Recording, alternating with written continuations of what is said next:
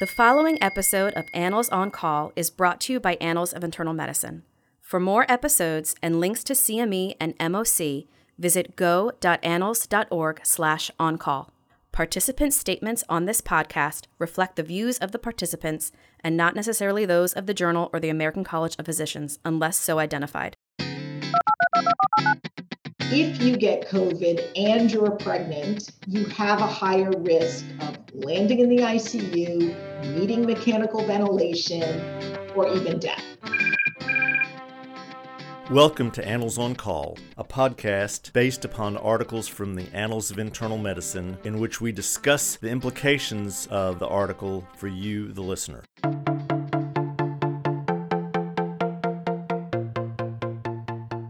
This is Dr. Bob Centor. I'm Professor Emeritus at the University of Alabama at Birmingham and former Chair of the Board of Regents for the American College of Physicians. This episode of Annals on Call features an article titled Inclusion of Pregnant and Lactating Persons in COVID-19 Vaccination Efforts. It appeared in the January 26, 2021 issue of the Annals of Internal Medicine. Joining me on this podcast is Dr. Laura E. Riley, who is a renowned obstetrician specializing in OB infectious disease. She's the chair of the Department of OBGYN at Weill Cornell Medicine, and she's the OB and GYN chief at the New York Presbyterian Weill Cornell Medical Center and the first author of this paper. We believe you'll really learn a lot from this podcast. Laura, thank you so much for joining us on this podcast. When I read the Ideas and Opinion piece that you first authored, I said, this reminds me of so many of my junior colleagues and so many of our residents who are having to make these decisions. And so while I don't take care of pregnant women and lactating women, I know a lot of pregnant women and lactating women, and I'm sure that all of our listeners do too.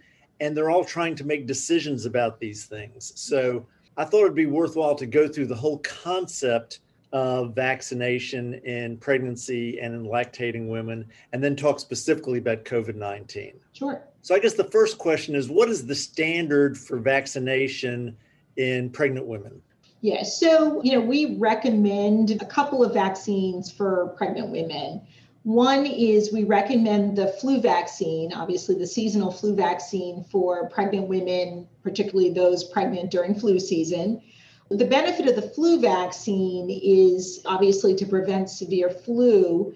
And we know that pregnant women who get influenza have an increased risk of, ICU admission and death. And so, there's a real good reason why you want to try and protect the mother from that.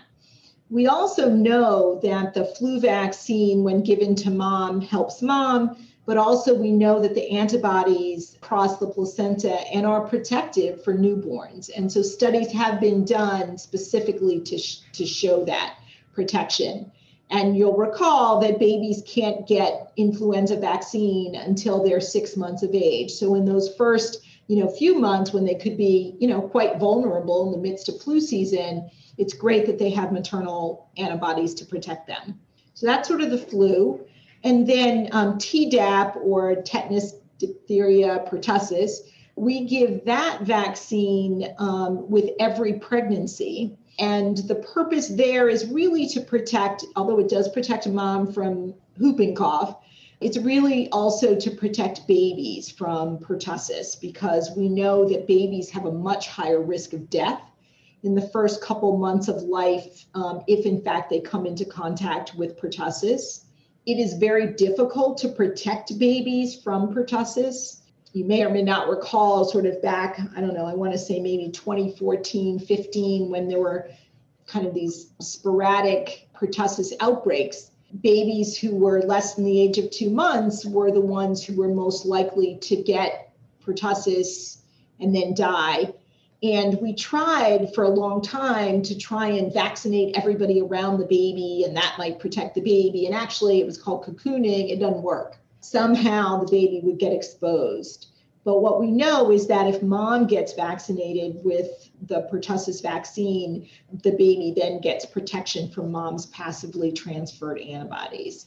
So for that one, you're really, again, protecting the baby as well as the mother.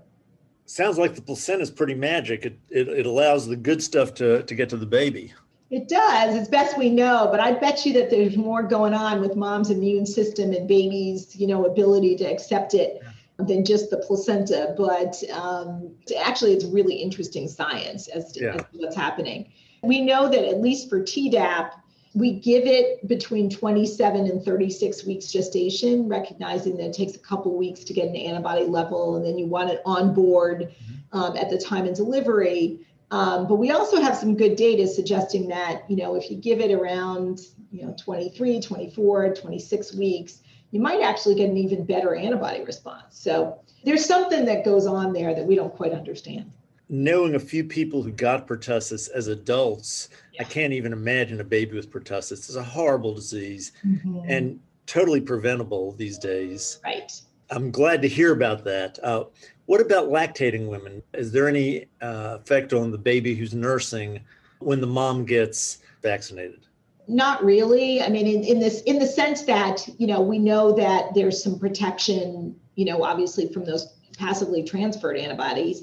We do give, for moms who, say, are measles non-immune, I picked that because I'm in the middle of New York City, measles non-immune, we don't give them MMR during pregnancy because it's a live vaccine, and we'd rather not give a live vaccine during pregnancy for the theoretical risks associated with that. So we will give that live vaccine immediately postpartum for women who are breastfeeding and for those who are bottle feeding. It doesn't really matter, and there's no safety concerns at all.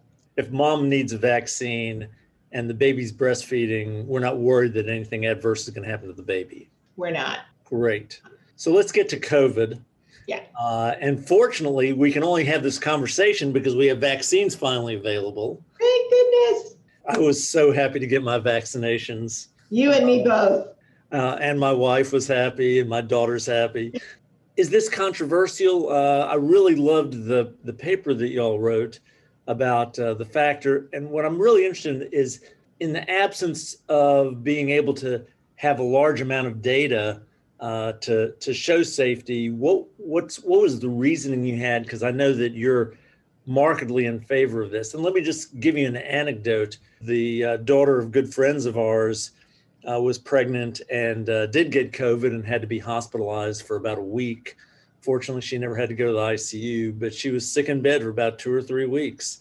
And one of the things you talk about is that pregnant women are more susceptible to the more severe COVID. Tell us about your thought process and what you're recommending in 2021. I think that the first thing is that it's a very individual decision, right? So I think that what pregnant women deserve is a true conversation about the risks and the benefits of doing something or doing nothing, right? And I think what we do know is that if you get COVID and you're pregnant, you have a higher risk of landing in the ICU, needing mechanical ventilation, or even death. The absolute risk of that is low, but it's possible. And frankly, we don't have a great idea of who that's going to be. There's no question that women with comorbidities like hypertension, obesity, they're at even greater risk, but you still can't look at any given person and say, gee, you're going to escape this with just, a little sniffle versus you're going to be 35 weeks with your twins and land in an ICU. So I think the epidemiologic data that we have managed to accumulate over the last 11 months is pretty convincing that pregnancy and COVID, not a good mix. I think the other thing that is a little less clear is the impact on the baby. I think what we've seen for the most part is that babies aren't getting COVID from COVID positive moms. Some do, it's probably somewhere in the range of 3 to 5%, but some do come preterm. And they arrive preterm because mom's really sick, or because mom's really sick and, you know, the baby doesn't seem to be doing well in there. It's a whole host of reasons why. But at least within some of the studies, definitely those in Europe, and then a couple of studies recently in the US, it suggests that the preterm birth rate is higher. Another, you know, question that I think is not quite as clear is that there's some data outside of the US that maybe stillbirth might be higher as well. So what is clear is that COVID's not good in pregnancy. So then the question is, what can you do about it? Well, you and I know that there's no real good treatments for COVID. You know, if you get it, it's not like that magic infusion is coming, or it's not even like there's Tamiflu, right? Like if you get exposed, there's nothing we can do. So the vaccine really is our best intervention at this point. And, you know, I am perfectly upfront with patients to say, nope, I can't tell you it's going to prevent you from getting COVID because that's not what the study showed. But both Moderna and Pfizer showed that it could prevent you from getting really, really sick. And I think when you're pregnant and at high risk, that's an important intervention to consider. Always upfront, I think patients need to understand that there were no, you know, pregnant women in these trials purposely. We do have some reproductive data. I think we have the animal data, the DART data, the developmental and reproductive toxicity data. And for both Pfizer as well as Moderna, that data was very reassuring and showed no concerns about reproductive issues or, you know, fetal malformations, whatever. Rats, I recognize, not humans, but rats. So that's helpful. I think the other thing that's important to recognize is that just the biologic plausibility behind this mRNA vaccine actually being problematic for the fetus just isn't really there. And you know, I know my patients are like, I read that there were some pregnant women in the trials. Well, there were 23 women who inadvertently got pregnant in the Pfizer trial, and about 12 women who inadvertently got pregnant in the Moderna trial. And unfortunately, there's not enough information about those pregnancy outcomes at the moment. And I would say that 30 pregnancies doesn't give me a whole lot of information for me to say, oh yeah, it's safe, don't worry about it. I think it needs to, you know, it's one of those things where you need more data than 30 women. But I think, again, in the absence of the data, it's the question of, you know, what's the benefit, what's the risk? We really do think from a biologic plausibility sort of lens that the risk is low. And I think that the risk of COVID turning out poorly for a pregnant woman is high. The way I think about it, I'd rather go for the vaccine, unless you really feel strongly that you can protect yourself from getting COVID altogether, which I think has been challenging for people. I don't know what's happening where you are now, but I'd say for the last maybe 7 days, I've had at least 1 to 2 patients calling saying, I got COVID. I've been in a bubble for the last 11 months, and now today I have COVID. The vaccine's better than the bubble. And I think that that's why healthcare workers who are pregnant are getting vaccinated, because they recognize that the mask is great, the goggles are great, the hand washing, the social, you know, the distancing, everything. It's all great, but it's not foolproof. We need something else. It's interesting. We have a number of residents in our internal medicine program who've been pregnant, and they've all decided to have the vaccine.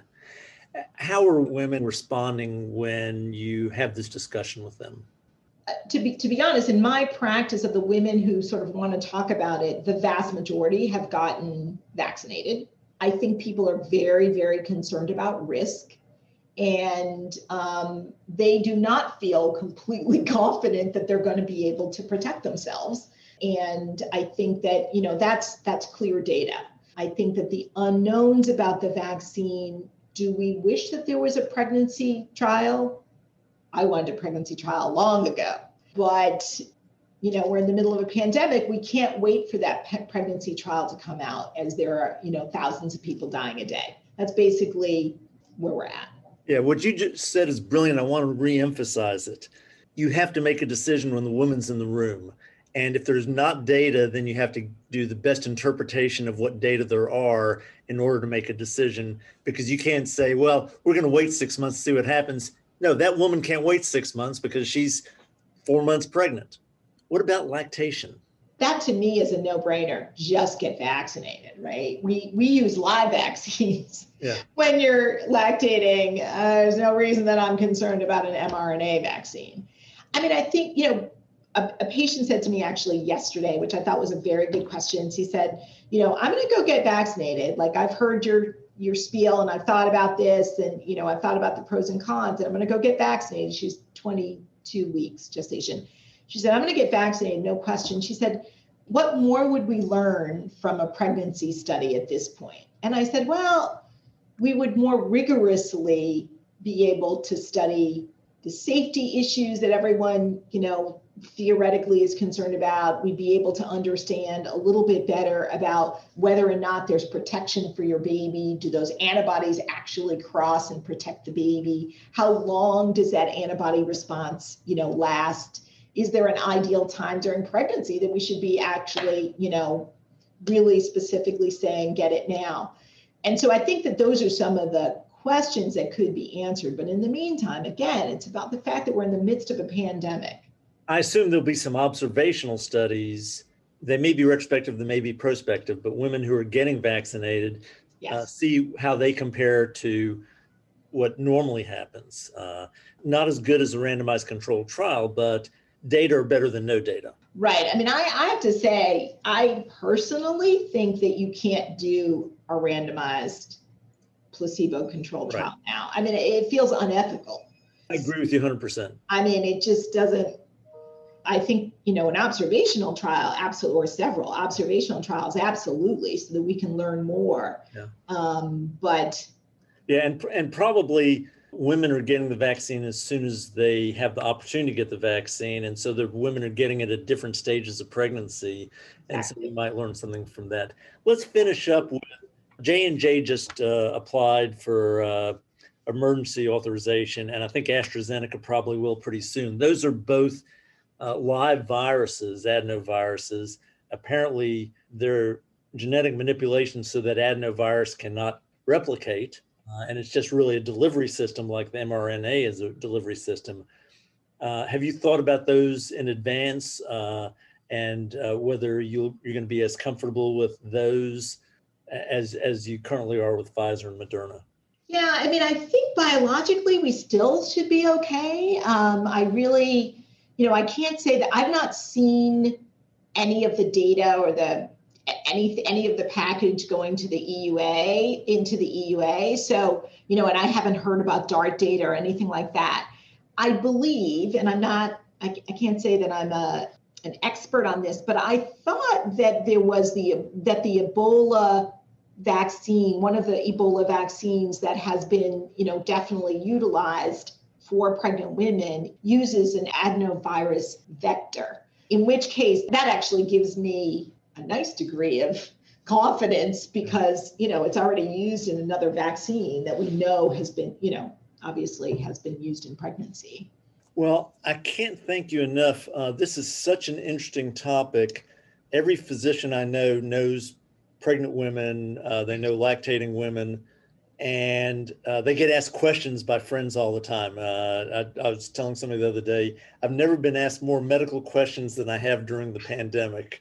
Everybody calls me up. All my non-physician friends are always calling me up saying, can I do this? Can I do that? What should I do here? Should I get the vaccine? Should I not get the vaccine? Right. And I think that you gave us such a well-reasoned and clear explanation of how we should respond when people ask us these questions, that I think this makes it very valuable. This is your last opportunity for advising internists what we should really know in these situations. So I would also just like to add one thing, because I think that this comes up all the time. Women who are considering pregnancy or planning a pregnancy, there's sort of this, I don't know if I want to get the vaccine. I mean, we're actually recommending that those women go ahead and get the vaccine. There is no association with infertility. And it is far better to be protected than to, you know, have to make this difficult decision once you're pregnant. So I think, you know, that's one thing, and hopefully, and those women are going to be more in your shop than mine. Mm-hmm. And so I think, you know, for internists listening, it's like, yes, go ahead and give them the vaccine the minute they tell you that they're interested. So that's one point. The other point I'd make is that, again, I think that looking at the epidemiologic data, there is data to suggest that pregnancy and COVID is not a good match. In which case, anything we can do to prevent that from happening and or preventing the severe disease, I think that it's really important that we give that option to women, to pregnant women, and let them make the decision, because I think they're perfectly capable. So far there's over 50,000 pregnant women who have been vaccinated, approximately. Well, that's great. Yeah. Well, thanks again. This was very, very enjoyable and very educational, since my knowledge of pregnant women is more social than medical. It's all fair. We all know somebody who's pregnant or had a baby recently. Right.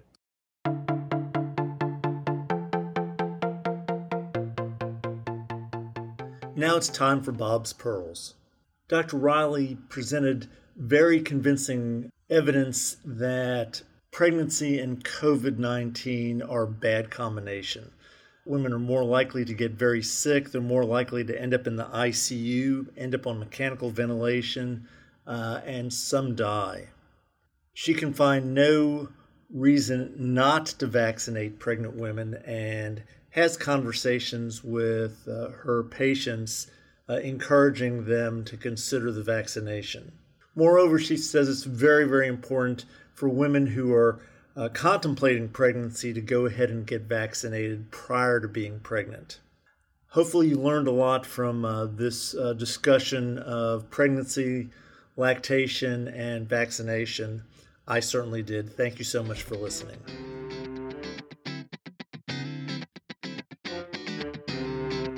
For more episodes of Annals on Call and links to CME and MOC, visit go.annals.org/oncall. Participant statements on this podcast reflect the views of the participants and not necessarily those of the journal or the American College of Physicians, unless so identified. The information contained in the podcast should never be used as a substitute for clinical judgment.